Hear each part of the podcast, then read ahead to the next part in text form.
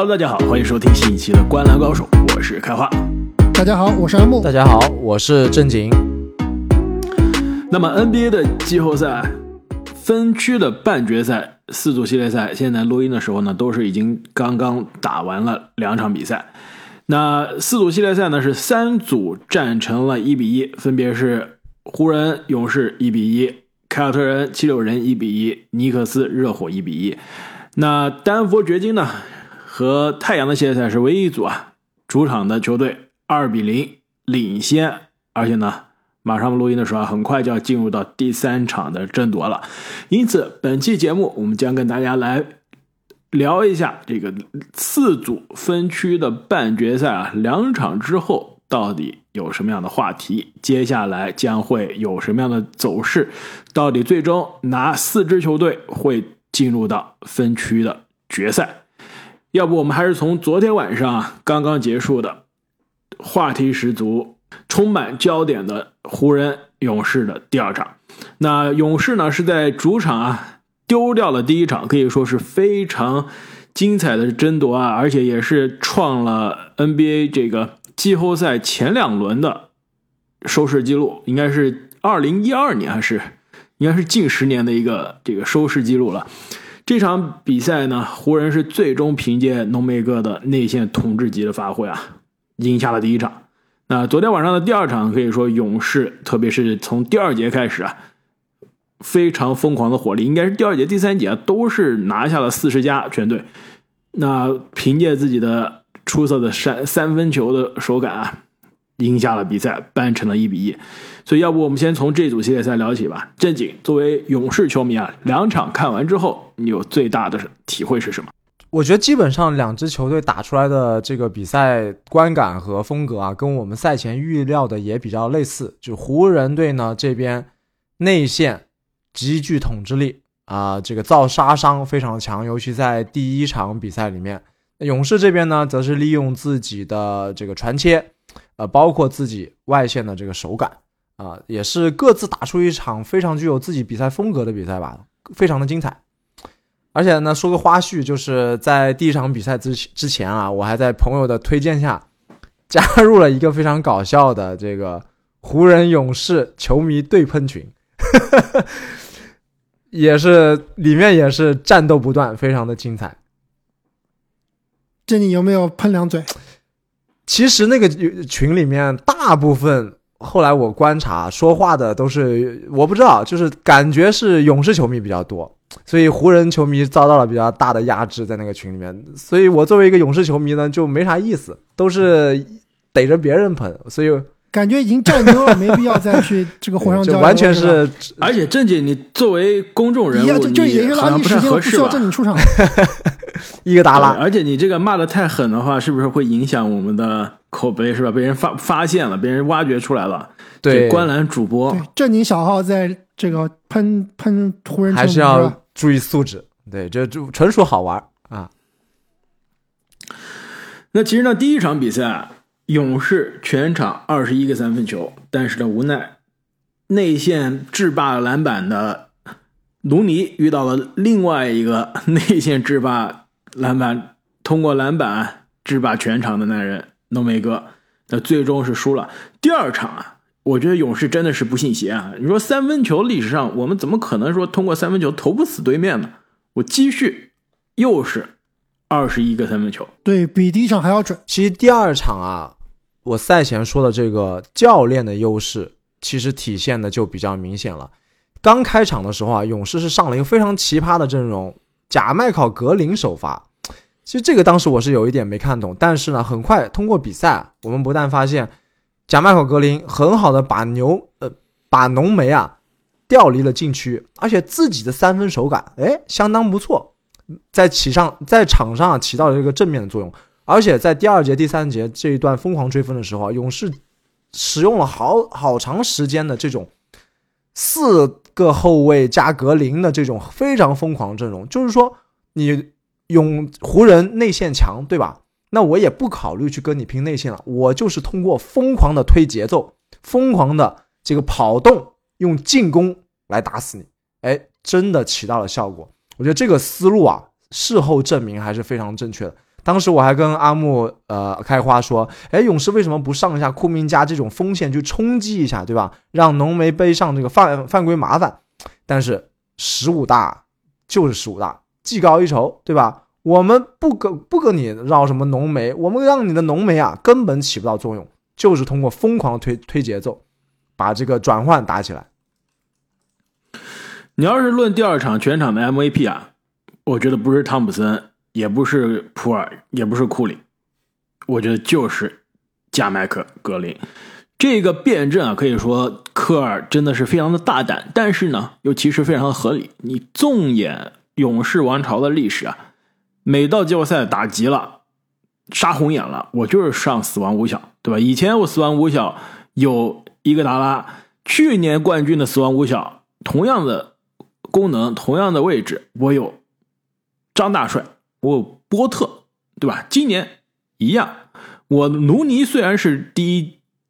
第第一轮的系列赛啊，通过篮板是制霸了全场，但是我这个系列赛我内线真的再怎么样还是吃亏，所以干脆我就不跟你内线对轰了，我直接上空间，让你浓眉哥必须要拉出来，让我的这空间啊和速度让湖人的防守不适应，而且你内线的这个威胁对也被淡化了。而而且湖人这边的防守策略啊，其实也有一点点问题，就是对于库里的处理和库里的包夹，由于有一点过度紧张了，这个导致库里发现，哎，你们在这个中线附近就开始对我紧逼，对我这个包夹，对吧？那我就当一个传球手好了。这场比赛也是冲送出了呃十几次助攻，把自己变成十二个好像，对，从一个得分手变成了一个助攻手。那其实库里这个能力啊，也是让他这个历史地位，包括他这种控制球场的能力，高于比如说纯传统控卫控卫像保罗啊这样的球员的一个地方，就是我可以在得分和助攻方面无缝的切换，需要我得分的时候，我可以砍下五十加。那你包夹我，我就可以送出很多精妙的助攻。这也是库里职业生涯自二零一四年以来在季后赛单场的最多助攻了。所以两位分析这么多啊，这个你们觉得两场比赛，这个湖人这边的观感是完全不一样的。第一场比赛非常紧张，最后时刻也是险胜；第二场比赛基本上就是三节、两节半就交枪了，基本上是吧？所以，到底哪一场能够反映出两队的真实实力或者未来的走向呢？我觉得肯定是第一场更能反映啊。第二场，浓眉其实从一开场一开始啊，我觉得他的这个竞争欲望都非常的低啊，完全没有打出他应有的风格。我不知道是大家说的浓眉不可能连赢两场这个问题呢，还是说有什么策略上的改变？你看他第二场全是在那个中距离的抛投或者是跳投。完全没有起到杀伤勇士的作用，所以他这个状态是不正常的。我觉得状态是挺正常的，就以我对农民 农民的了解啊，他就是这状态。他就你看一下今年的季后赛，包括今年的常规赛，基本上就是你打一场好球，第二场肯定要毁，对吧？而且其实我觉得湖人整体对于第二场比赛的准备啊是不够积极的，就可能预料到这场比赛。你要想要赢是非常艰难的，因为毕竟是勇士的主场，两边实力差距也很小，对吧？如果说湖人能够二比零领先勇士，再然后再回到自己的主场，那这个系列赛很有可能就带走了。所以勇士这边是背水一战，湖人这边呢可能会觉得这场比赛试试看，如果能赢就赢，如果是没有办法赢，比较艰难的话，可能就不需要那么拼命了。这是我给我的感觉啊，就包括 AD 在场上就怎么说呢，就不 engage，就没有。任何事情都慢半拍。其实进攻端，我觉得他有一些选择应该是问题不大，可能就是这场比赛投不进。但是防守端，我觉得跟前一场比赛，而且篮板球跟前一场比赛是判若两人的，反应很慢，而且非常非常不积极。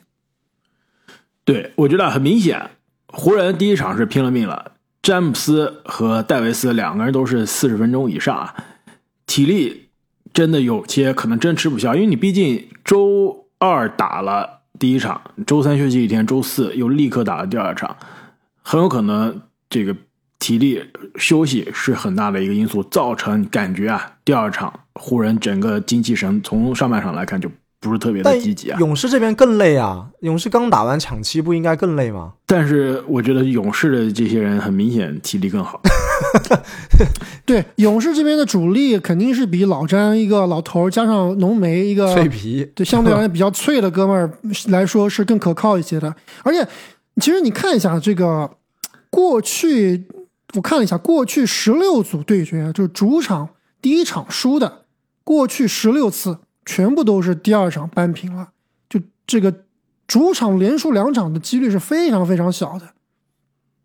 我觉得这场比赛让我想到什么了？让我想到了湖人对阵灰熊那个系列赛啊，就是非常类似。第一场比赛湖人取胜，第二场比赛，哎，这个这种大胜就灰熊这边啊就大举反击，而且同样是当场的 MVP 是一个名不见经传，大家都没有想到的一个五号位提尔曼，对吧？这场比赛是贾麦克格林，都是让对面没有意想不到的一个一个骑兵。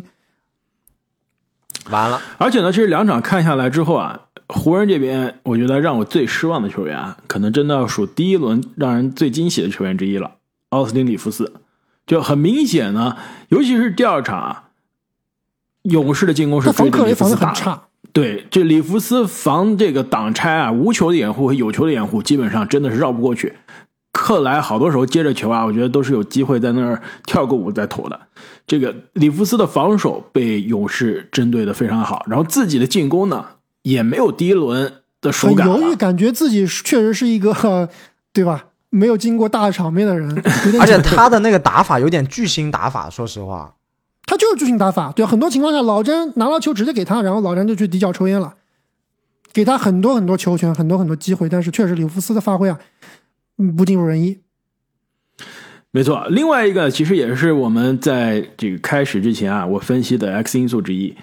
湖人这边的范德比尔特，其实第一场范德比尔特攻防两端都是发挥非常的出色。我如果没记错，应该是八分也打得很好，八个篮板，两个也非常好。助攻，两个抢断，两个盖帽。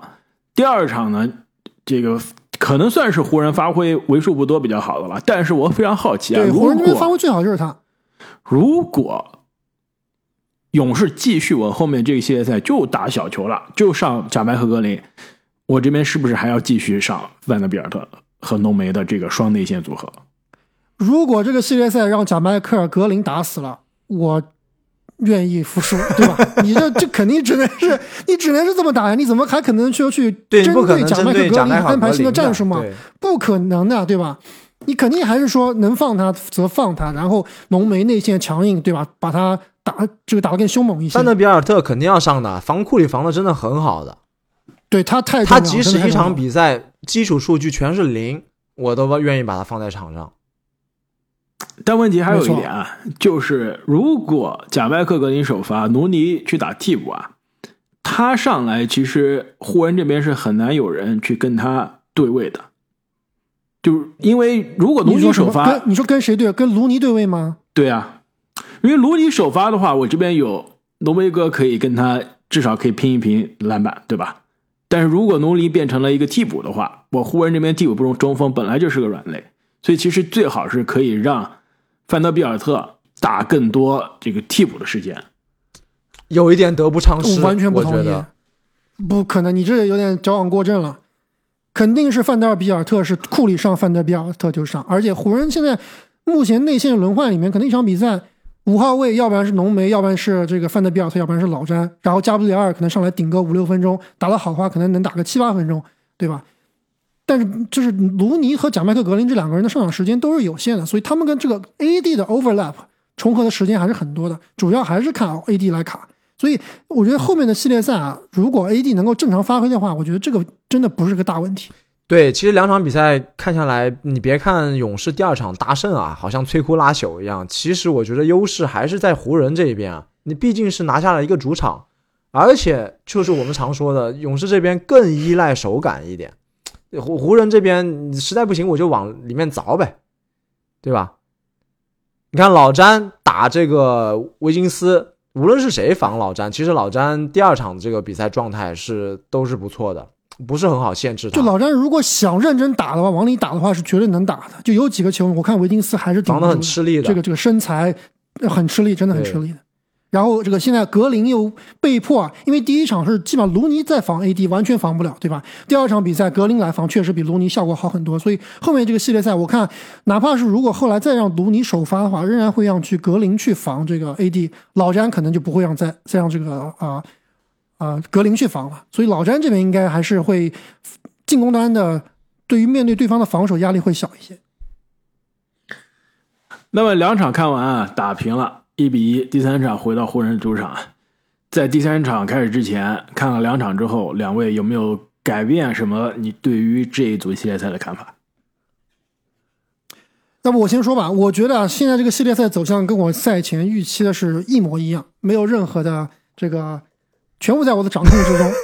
刚正经要跟你说，这个系列赛很有可能走势就跟灰熊的走势是一样的，就是。偷了一场，湖人第一场偷了一场，第二场大败，然后两个主场啊，其实很有可能会都拿下。勇士再拿一个主场，回到再回到主湖人的主场就收官了。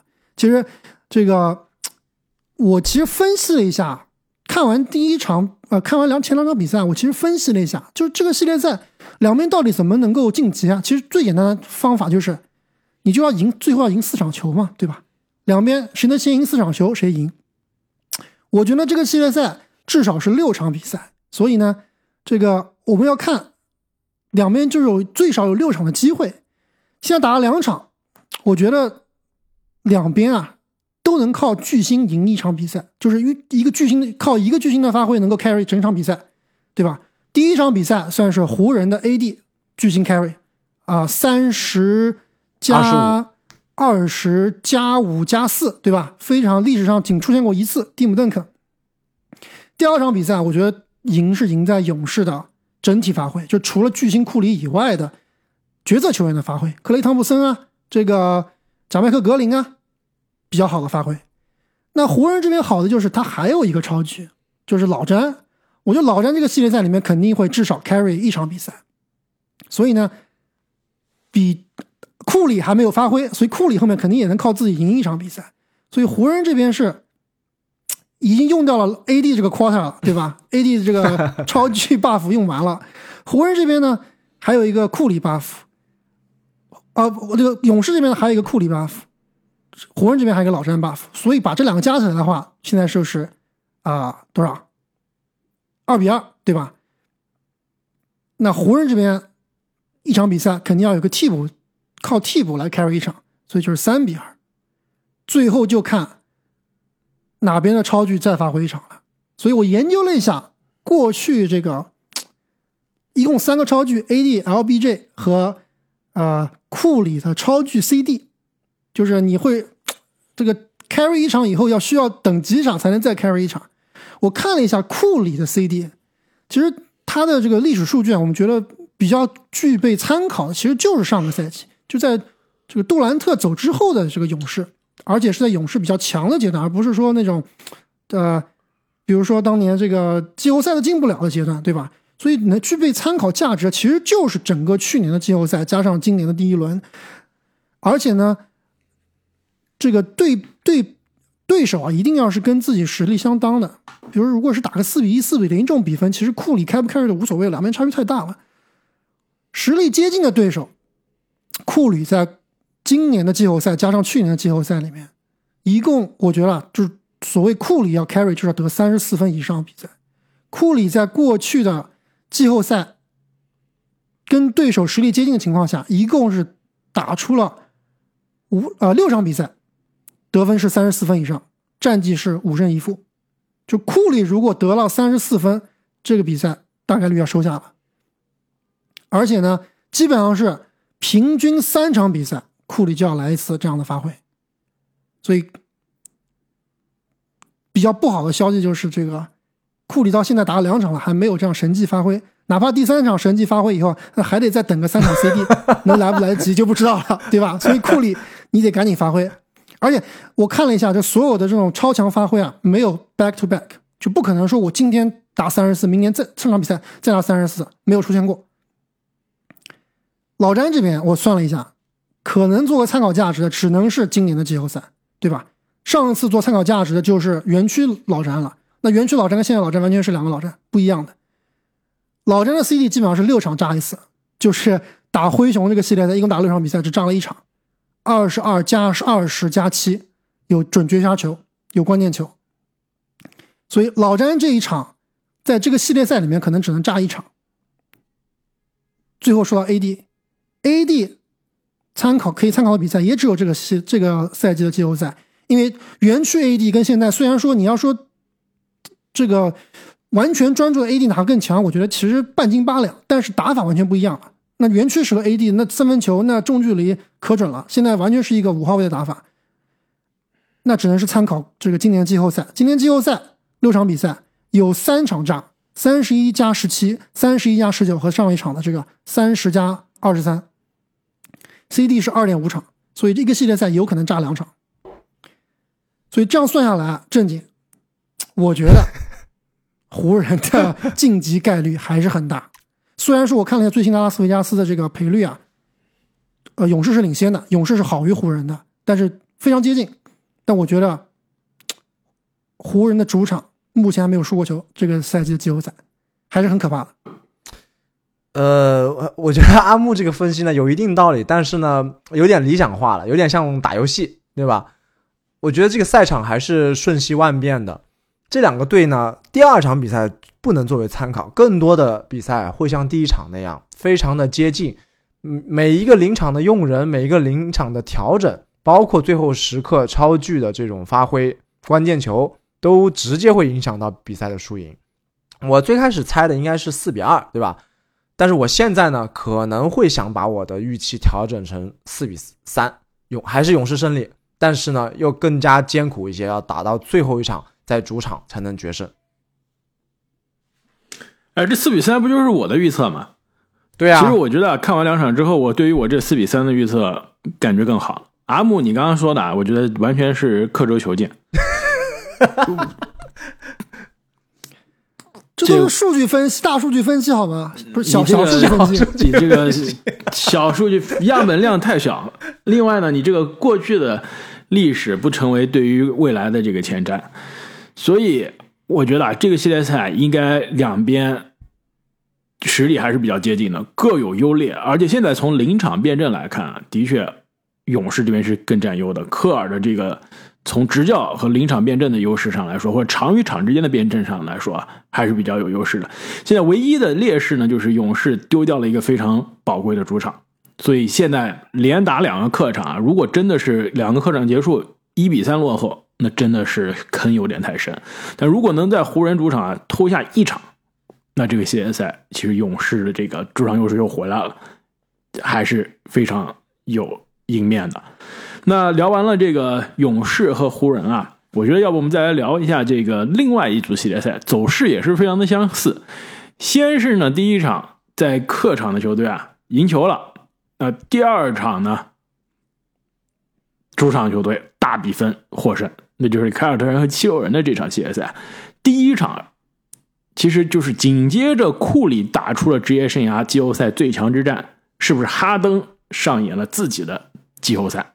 最强之战，毫无疑问，在我印象里就是哈登这个常规赛加季后赛里面最夸张的一场。常规赛应该不止。常规赛虽然有六十加的比分比赛啊，但是这场比赛能够在凯尔特人的主场靠最，而且最后准绝杀对方，而且在自己的 MVP 不在的情况下，这个比赛真的有点荡气回肠。对，季后赛应该是效率是奇高啊。对，效率奇高。三分球十四投七中，这百分之五十的三分球命中率，而且他的那三分球难度都不是克雷的三分球，都是顶着投的，全是顶着投。对，第一场比赛哈登是豁出去了，真的是为自己曾经的这位 MVP 证明，就大地不在，非常的坚决打的。没错，其实说实话，那一场哈登的表演啊，比之前一天晚上库里的表演更让人惊艳。就库里在这种第七场绝境情况下能爆发出五十加的表现，其实挺惊艳的。但是能想到，我觉得哈登在第一轮其实有些挣扎，尤其是命中率极低的情况下，感觉是手感状态全无，而且是连续第二年、第三年在季后赛没有状态了。能在可以说球队完全不被看好、没有恩比德的情况下，能一个人四十六分再加绝杀，四十五分再加绝杀，真的是非常的让人敬佩。我觉得这个而且是意外性可能更更肯定是超过库里那个，但是精彩和经验肯定还是库里那个比较厉害啊。没错，我说意外性嘛。而且那一场呢，其实七六人啊赢的也是非常的神奇。首先打了非常非常短的轮换阵容，你猜那场比赛七六人上了几个人吗？七个人，七个人有些夸张了，八人轮换，只上了八个人。而且那场真正最终锁定比赛的一个是哈登的那三分球啊，另外一个就是布罗格登把球送给了马马克西克西。对，那一球其实我当时看直播的时候，我说这布罗格登是卧底吧？怎么可能？你传球真的就是往马克西手上传？但是回家重新又看了几遍这个回放啊，那一球真正的英雄你知道是谁吗？哈登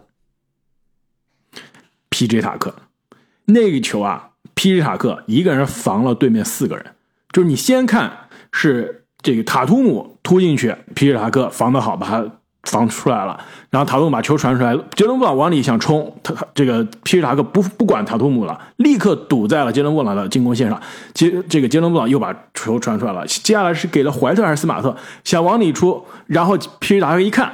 又堵了过来，就是我既防塔图姆，但是我关键时候换防又是在必须要我在这个位置。最后一下，布洛格登也是突进去，一抬头，皮什塔克站在他面前，一晃把球扔出去了。所以一个人在一个防守的回合啊，防了对面至少四到五个人，而且是包括自己盯防的人，再加上立刻这个情急之下的换防，真的是太可怕了。如果没看过那个回放、啊，特别是强烈建议看一下那个回放。其实第一场比赛，特别是最后两三分钟凯尔特人表现，就让我又想到了去年总决赛，包括其实今年这个季后赛打啊、老鹰的一些不该输的比赛。其实第一场比赛看完以后啊，我基本上就在我心里面下了一个结论，就凯尔特人今年夺不了冠军。能不能打赢七六人？可能能打赢七六人，能不能拿总冠军？拿不到总冠军。就这个球队没有一个这个在关键时刻头脑冷冷静，能够 carry 球队的，包括他们的教练啊，就比去年的马祖拉比去年这个乌杜卡来说显得更加的稚嫩。而且，其实他们很多打法，特别是对于杰伦布朗的使用，我到现在是不太理解的。因为其实第一场比赛，杰伦布朗很准，对吧？球是十中八，对吧？首先最后拿不到球，就十中八这种比这种这个数据就不可能出现在不应该出现在杰伦布朗这个身上，对吧？你那十个中八个就不可能投十个，对吧？你最后肯定得得是个十六中八，这应该是吧？对面你投的杰进十个中伦的数据。了八个，你不得最起码再投六球吗？没有，不投。而且你其实真正看关键时刻，他们那个战术啊，就是上无论是斯马特还是布罗格登，那杰伦这个塔图姆控球主控，我觉得没问题，对吧？最好的球员控球没问题。但是杰伦布朗往往是在底角抽烟的那个，而在这个四十五度角接应的球员是布罗格登或者是斯马特。就塔图姆如果挡拆被包夹以后，球是给不到这个塔图，是给不到杰伦布朗了，最后给到决策者是司马刚和布罗格登。那他们的这个攻坚能力跟杰伦布朗比是差太远了。而且最后一攻那两次设计球都是交给斯马特，非常的夸张。对，无法理解为什么要给斯马特去打呢？对面又不是说对面有个，比如说像吹杨这样的，，O，你去打 OK，对吧？对面又不是就完全防不了你，所以第一场其实凯尔特人输的是非常丑陋的。那第二场七六人其实输的也挺丑陋的，大帝还是有点勉强啊，我觉得第二场。第二场的问题啊，不仅是大帝啊，其实大帝呃很明显是没有什么状态，但是第二场的哈登还是回归均值，均值回对归。让人有些担心。你第一场到底 MVP 体验卡只能用一次，你第一场到底是你真的 MVP 状态回来了，还是可以说是昙花一现？因为第二场这十四投两中，实在是有些吓人。这十四投两中，其实你说吃惊吗？不吃惊，对吧？但第一场确实挺吃惊的，所以到底哪个是真正的哈登呢？不好说。而且呢，其实你说啊，这个凯尔特人他进攻比较乱，但是第二场他进攻乱的这个优势又体现出来，对吧？球队多点开花，我塔图姆其实全场都不用打了多久，对吧？只打了二十分钟不到，七投一中，照样如你所赢了比赛愿的采访，。你不是在赛季前问过我们吗？说你觉得这个系列赛有几场塔图姆是十分以下还是多少分以下？对啊，已经打卡了已。经完成了，十分以下已经完成了。按照你的上一轮这个上一个系列赛讨论的这个 逻辑，这个塔图姆他十分以下的 CD 是不是现在用完了？整个系列赛应该不会再有了。这个系列赛看不到了，下个系列赛可能下还要个系列赛再打一次。我觉得塔图姆这个 这个 CD 很短的，一个系列赛可以看到两次的。不十分以下的 CD，我觉得应该不会。那是大一个系列赛好像一次是，嗯小系列招十五分以下应该还会经常出现。对，但是呢，塔图姆手感不好啊，杰伦布朗二十五分，怀特十五分，斯马特十五分，布罗格登二十三分，格威十二分，多点开花，这就是这一支凯尔特人的可怕之处啊！真的，所谓马祖拉的这个动态进攻呢，我第一场啊结束之后看到很多人这个批评呢，说他的这个所谓动态进攻啊，讲究的一个字叫做随机，就是特别的随机。，他们自己人都说了，我们进攻就是随机进攻。斯马特讲的是吧？是的，但是这个就是双刃剑啊。像第二场这种比赛，就是我所有人都打开，真的是可怕。去年打雄鹿有也有几场是，最后都是大家手感都来了，一阵反扑，对面完全是招架不了。但是像第一场关键时刻收比赛，你就不能随机了。你收比赛的时候再随机，其实有可能就会阴沟里翻船了。哎，这个随机让我想起了一支足球队啊，不知道你们想没想到，就他们的战术战法跟其世界上其他所有的球队都不一样。你是说中国队吗？荷兰队这个全攻全守，就是我每一个人都可以参与到进攻当中去，每一个人都可以成为剑进攻的剑道。就大家打得好的时候，球风顺的时候，哎，这个每个人都是英雄，水银泻地，对吧？但是，一旦要攻坚，一旦要到世界杯最高的舞台决赛的时候，往往啊，荷兰队总是差那么一个乾坤一一击，得了不知道多少的第二名了，对不对？正经，你是预期七六人赢对吧？对呀、有没有有没有 现在打的有没有感觉比较在你的掌控之中？完全还是没有，第二场输四十分，后面怎么办？跟湖人那场还是有点不一样。我觉得两个队，就是湖人和勇士之间的差距啊，还是要比凯尔特人和七六人之间差距要小多了。虽然第一场靠着哈登超神发挥啊，我可能让我实际说，但他这个 CD 好像是十年一次，有可能是 对你让我实际说，还是凯尔特人赢面大了。但是为了我们这个竞猜比赛的胜利，我你还是要必须支持一下得剑走偏偏锋，没错。我猜的四比一，现在其实有点慌，没事了是，4比2七六人的第一场。四比二，四比嗯，三、第一场没想到，对，现在四比二，阿姆尼的四比二看上去比较靠谱啊。那东部还有一场系列赛啊，尼克斯和热火这个系列赛，其实首先几点比较有趣啊。第二场你们还记得是哪天打完的吗？感觉挺久了。因为他们要等其他的系列赛啊，是吧？对他们最先打的，第一场是美国的周日，第二场呢是美国的周二。你知道第三场是什么时候吗？今难道是星期天下午吗？ABC 直播，是周六，周六。周六下午。隔了就是四天，你季后赛隔一天打一场很正常，对吧？你隔两天已经是比较少的了，隔三天几乎是闻所未闻，所以非常的神奇啊！而且这其实完全是改变这个系列赛走向了。对面吉米巴特勒第一场脚踝扭伤，第二场直接就没打，然后球队一算，哎。看看这个日历啊，如果我第二场吉米巴特勒不用打，我直接让他回家，他可以在家待休一周几乎一个星期再打第三场，这个优势实在是太大了。也不知道联盟这个赛程是怎么安排的，我觉得也是对于热火来说，本来吉米巴特勒的这个受伤应该是非常大的，几乎是灭顶之灾啊。那现在看来，如果吉米巴特勒一将近一周的休息，休息好了，第三场回来又是热火两个魔鬼主场，其实尼克斯其实非常的不利啊。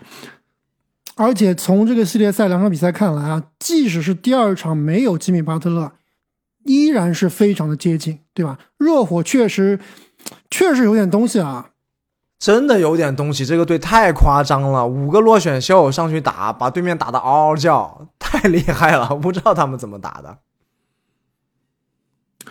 而且呢，其实第一场啊，这个热火能赢，就说明尼克斯有些准备不足，尤其是临场的准备不足。因为我当时看比赛的时候，我还记得吉米巴特扭伤脚踝的时候，第四节应该还有五分钟，然后扭伤脚踝之后，他在进攻端基本上就不持球了，我就是站在底线，而没人防我的时候，我还在那练投篮，对吧？空着手在那练投篮，就已经走不了路了。很明显，他就是属于在场上作为一个诱饵，你又不敢放空我，对吧？但是其实我也干不了什么事儿，这就算了。你你不敢放他也就算了，万一他真的投进三分呢？但是你为什么进攻上不打吉米巴特？就是吉米巴特受伤之后啊，尼克斯这边，你说五分钟嘛，很多个进攻回合，没有一个进攻回合是我对着吉米巴特打。如果他都已经是扭伤到脚踝不能走路的情况，就能走路不能跑的情况下，你为什么不追着他打？问题是你什么时候知道他不能走路、扭伤脚踝的，对吧？那你至少先打一两个试试看嘛。你一下子都万一打不了，对不对？被吉米巴特勒反杀怎么办？对吧？万一是空城计，知道对吧？这吉米巴特勒万一是个空城计呢？那希伯杜还是比较了解他的，所以不敢轻举妄动呀。而且看尼克斯跟热火的比赛的时候，我还在想一个问题啊，同样是两三千万，对吧？如果把普尔换成布伦森的话，勇士就所向无敌了。那你怎么不说，如果把欧文换成布伦森呢？换过了呀，对，反正都是欧文的错。那么最后还剩下一组系列赛，唯一一个二比零。其实这个系列赛的走向啊，说实话是我最没有想到的。你要说热火能在客场赢尼克斯，你看看热火第一轮的表现，尤其吉米巴特的表现，完全能理解。但是但是看这完，我觉得你没有看太阳第一个系列赛的表现啊。你看了太阳第一个系列赛的表现，你会就不会吃惊了呀？哎，我知道每一场打的都很接近，而且是不该那么接近，打的很接近，但至少四比一赢了，对不对？结果还是四比一。哎，我我第二问你一下，轮就是那个快船能不能打过布鲁克林篮网？我觉得打不过，能，肯定能，打不过，我觉得肯定能。打绝对打不过。现在这支篮网吧，对啊，就肯现在定打网，啊，我觉得打不过。肯定打得过。就篮网是所有季后赛里面最菜的球队，那我觉得没有卡哇伊的快船是打不过篮网的。那个队真的太菜了。那你是太小看威少了。哎，我觉得我当时猜的时候，我真的有点想猜掘金赢的，还是太迷信球星了。真的，这种简单的相加呀，没有经过一段时间的这个烈火的淬炼，还是不行，不是那么简单一加一加一的，真的很明显可以看得出来，这组系列赛啊，我们三个人其实是预测是一致的，都是太阳赢嘛。分区决分分区半决赛，我们其他三组都是有不同的意见。这一组我们是一致认为太阳赢，我认为是六场，你们俩是认为七场啊。我现在没有放弃，六场是绝对六场是不可能绝对不可能你还觉得六场有可能吗？四比零吗？不可能啦。七场还有六场有点悬七场还有一线生机，一线生机，但是比较小的概率了。不是你都甚至找不到太阳可以调整的空间啊，是的，真的没有，而且现在保罗又受伤了，更是一个雪上加霜没。有了，真的雪上加霜。对，先说一下保罗的这个伤病嘛，也是可能会影响这个系列赛的非常重要的 X 因素啊。其实保罗这个伤病让我想了一下，去翻了一下保罗季后赛的伤病史啊，真的是惨不忍睹。我来给你这个回述一下啊，第一次应该是二零一五年季后赛，是左边的腿拉伤，缺阵了这个西部的半决赛的前两场。二零一六年手骨折，右手骨折，错失了西部第一轮的前两场。二零一八年非常著名的跟勇士的七场的大战，真的是眼看就要进这这个总决赛了，是也是腿右腿拉伤，对，那那个系列赛只要是不伤就是总冠军。哎呀，又来了！如果对论，西决不相信两场比赛，最后两场比赛是最最最关键的两场比赛。然后，二零二一年就是总决赛的那一年，先是呢五月份的时候是这个是肩膀受伤了，带着伤还是坚持打了一段时间，但结果到了六月份新冠了，阳性了，在西决的时候又错失了前两场比赛，然后就是这一次了，腹股沟拉伤，归期未定。据说呢，是因为他是五月一号受伤嘛，五月一号是周一，然后当时是说是一周之后将会重新评估，所以一周之后重新评估不是说一周之后回来，所以算一算，至少现在要缺个两场比赛到三场比赛吧。他说的是三四五都不能打，就是第三场、第四场、第五场都打不了。啊，那就要缺三场比赛。所以啊，保罗真的是，你说是他身体呢，还是命啊？我觉得两个都有。每到季后赛关键时刻，其实这我们都预料到了，而且包括之前我们这个赛前呃评估、赛前预测的时候啊，我记得我也说到了，保罗的这个伤病啊，虽然说非常不愿意他受伤，但是每年都受伤。刚刚开花已经把所有的这个历史拉出来了，真的是虽迟但到。所以为什么之前我跟阿木一再坚持认为保罗应该少打，应该尽可能去打无球，不要那么多对抗，不要那么多后仰？这个评论区里面还有人不服，对不对？我们担心的并不是说到保罗一定投不进，而是就担心这种情况，没有必要，就对他消耗太大了。你让我重新猜这个系列赛的走势啊！我看前两场比赛这个架势，我甚至有可能会猜掘金四比一带走比赛，我甚至可以猜掘金四比零带走比赛，就。正经，你还记得当时勇士零比二输呃落后于这个国王的时候，你说今年库里不会拿了去年杜兰特的剧本吗？我感觉杜兰特自己还是拿自己的剧本，就是今年很有可能，啊，因为我前两场比赛我看不到这个球队怎么赢球啊，对吧？一点希望都没有，根本打不过。就进攻这边基本上是一团就是单挑嘛，就你说进不进就算了，从观感来说，我觉得是丑陋的篮球，不好看，真不好看。对吧？我是非常强迫自己看了，真的看着看着就走神了。这比赛真的太停滞了。但我觉得四比零啊，但去年我们也是这么认为的，对吧？去年去年也想的不可能呀，对吧？去年是如何四比零输的？完了，这个如果真四比零的话，是杜兰特历史地位下降的一天。而且其实掘金这边用这个戈登防杜兰特啊，上的身体上的很很很多，对吧？基本上杜兰特是很难突到内线的，都是在这个外外线啊，然后身体啊硬碰硬碰撞，对吧？然后就是虽然进了很多高难度的球，但是 哪怕你是杜兰特一直这么打，第一是消耗很大，第二是也很难保证好的命中率的。而且我看这个太阳的比赛啊，杜兰特打着打着又像之前在篮网那样了，就是艾顿呃不给力在内线。这杜兰特打着打着又要去护框，又要去抢篮板了。呃要去抢篮板，是的，很累，消耗很大。你别说杜兰特在进攻端可能出手啊比布克少，很多情况拿不拿不了球。但是我觉得前两场比赛看下来，杜兰特自己的消耗是很大，特别是在防守端抢篮板，就约老师加戈登这种翻江倒海，很难受的。有一个回合，著名回合嘛，不是？太夸张了，就是呃，掘金掘金队进攻前，然后抢了前场篮板，那个布呃，艾顿是被谁是被约老师还是谁撞到底线附近了，然后他就站在底线附近看了大概有三个篮板回合，大概五到六秒钟一动不动，我真的惊呆了。然后杜兰特在里面拼命跟约老师对对对对，我真的惊呆了那个回合。我觉得啊，这个系列赛。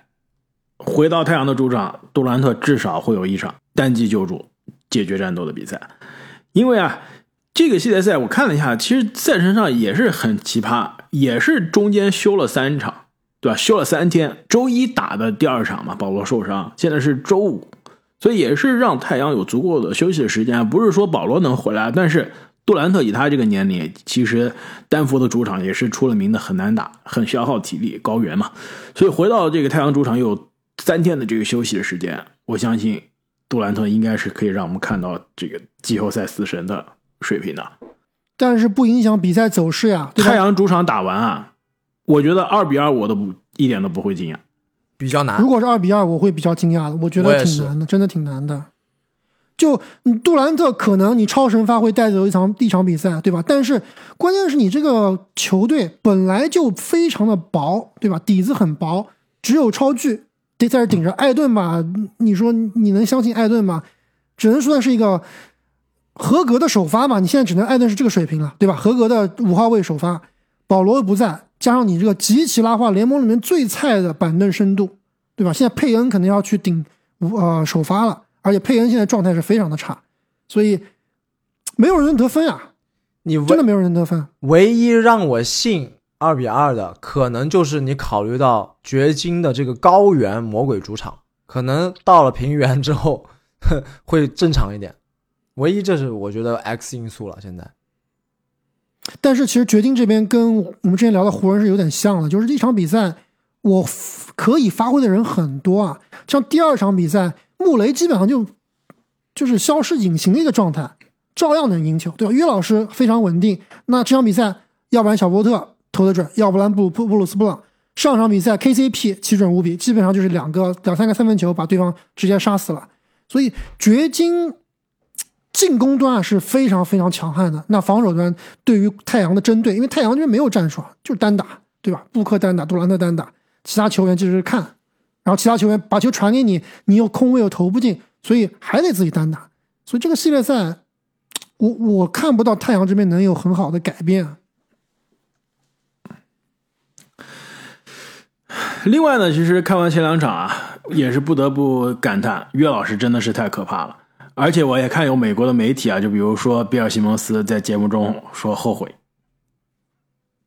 没有投约基奇 MVP。这我觉得这个没道理啊。常规赛奖项是常规赛奖项，季后赛奖项是季后赛奖项。但是不得不说，约基奇真的是可靠，是不是？到了季后赛，首先跟大帝比，他不受伤，他不会拉胯，而且不受伤。哎，不受伤，对，不受伤不拉胯。而且另外一点啊，我看了一个最新的数据啊，也是非常的有趣。你们知道吗？NBA 啊，从这个二零一九到二零二零赛季，正好是我们《灌篮高手》开播的第一个赛季，到现在啊，三十支球队有几支球队的教练没有换？因为这个雄鹿主教练布登霍泽跟我们在节目中预言的一样，的确是。被雄鹿解雇了，所以在这个人员变化之后，三十支球队哪有几支球队吧？过去四年没有换过教练。我能想到三个这个历史级教级别的教练都没有换：科尔、波维奇、科尔、斯波、波维奇。对，还有一马龙。还有马龙，对，没错，就是丹佛掘金就没了吗？就这四个吗？就这四个。哇，那这个当高危职业，高危职业真大呀，真的高危职业，高危职业，而且有几个冠军教练也被干掉了。你想想看，不是有几个冠军教练被干掉，是所有的冠军教练除了科尔以外都被干掉了，好像是的，对吧？过去四年四个冠军除了科尔，其他都都被干掉了。对，但是你再看另外一点啊。这四支球队其实有三支真的是有可能挺进下一轮的，最后东西决四支球队有可能这里面要占三支。马龙十五大，马龙今年要是夺冠的话，那也不也不能二十大了，下一次是二十大，二十大，嗯。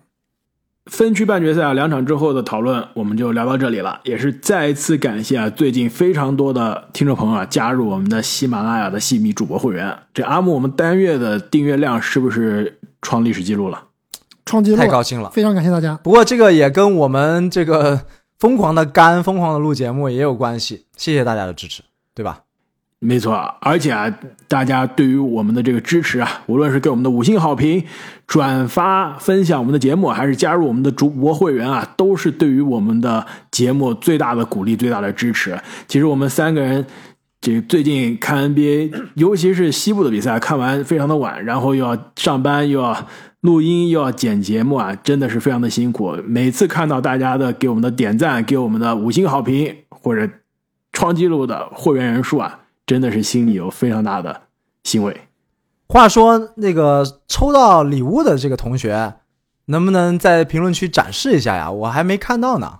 没错，正经说，我这个含泪是吧？舍不得 含笑贡献的这个 含笑是吧？贡献的这个独家的 T 恤啊，含笑还不如含泪，我感觉。这个也没看到一个反响是吧？马上这里。季后赛又要买，又要又要送了，又要含笑了，又要泪中带笑了，是不是？这你感觉说，你至少让我看着一个反馈，听个响吧，对不对？获对，所以也是请这个获奖的八度空间朋友啊，可以在我们的留言区或者私信我们，这个让正经看一看穿着我们灌篮高手的定制 T 恤的，应该是篮网定制 T 恤的样子。但你别说开花，今年到底是不是真的是正经送球衣啊？现在看来还真不好说。正经这个第二轮的一些反向操作，感觉现在还挺有谱的。就正经猜热火赢，对吧？我俩猜尼克斯赢，好像现在是往正经这边走了。正经猜七六人赢，好像七六人也赢不了。那那这个可能还不行啊。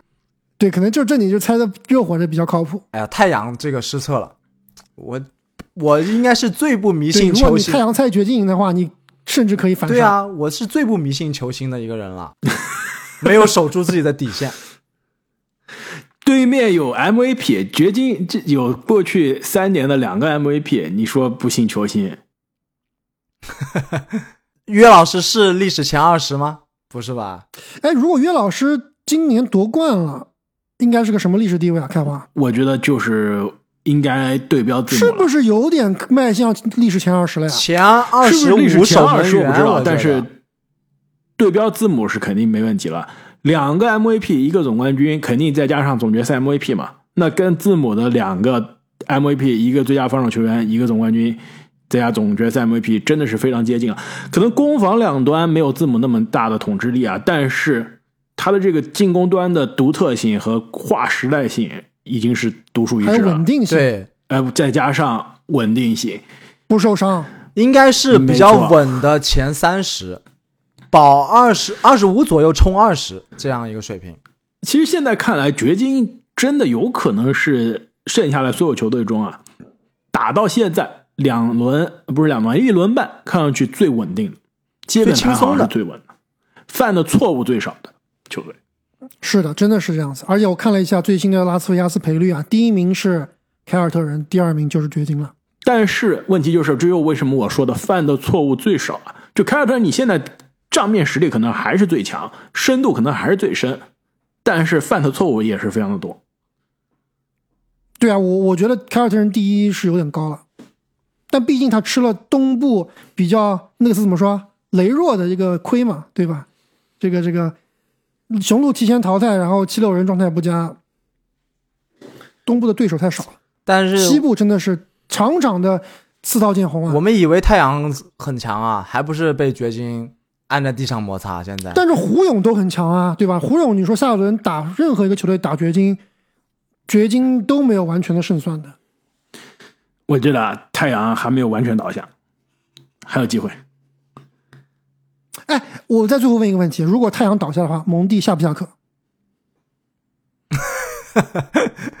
嗯，高危职业不好说我觉得要下课，我觉得要下课，跟布登霍泽其实一样，因为去过去几年其实他们常规赛战绩都很好，季后赛都是有这个，我觉得决策上的失误，有大拉大胯的关系。虽然是个很好的鸡汤教练，但是能不能够领球队获得冠军，我觉得他未必可以。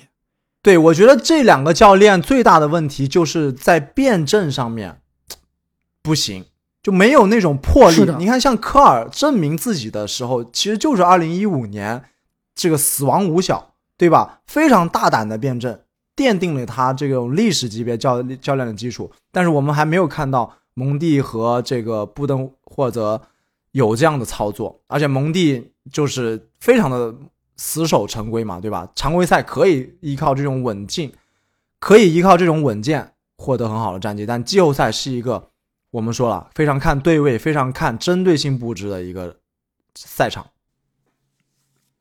而且啊，一般 NBA 的主教练啊，尤其是夺冠级别的主教练，球队管理层会给你两到三次机会，你三次失望，那基本上你就没机会了。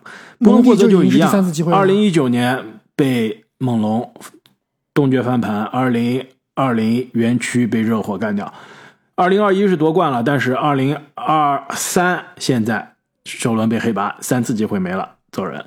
蒙蒂其实现在也是有可能啊，如果真的是太阳是零比四淘汰出局，甚至一比四。第三次机会没了，对吧？二零二一总决赛二比零领先，你能被对面连扳四场。然后去年作为常规赛的战绩第一，被独行侠一下课上，最终七场带走，而且是第七场惨败，对吧？那今年如果再是比如说零比四输啊，那蒙蒂真的是帅位不保。但如果像我所说啊，能回到主场重振士气，打到第六场甚至第七场，你再输，还是有点机会的，颜面挽回一些还是有机会。对，如果最后是个四比三输的话，我觉得有机会留队；如果是四比一、四比零，蒙蒂应该就也是要被扫地出门了。而且现在其实市场上还是有很多很靠谱的教练的，就比如说纳斯，纳斯，对，我觉得纳斯应该是会被雄鹿，包括呃，如果被淘汰的太阳啊，会去争抢的一个对象。对，我觉得纳斯还是不错的。那么本期节目我们就聊到这里，我们下期再见。再见。再见。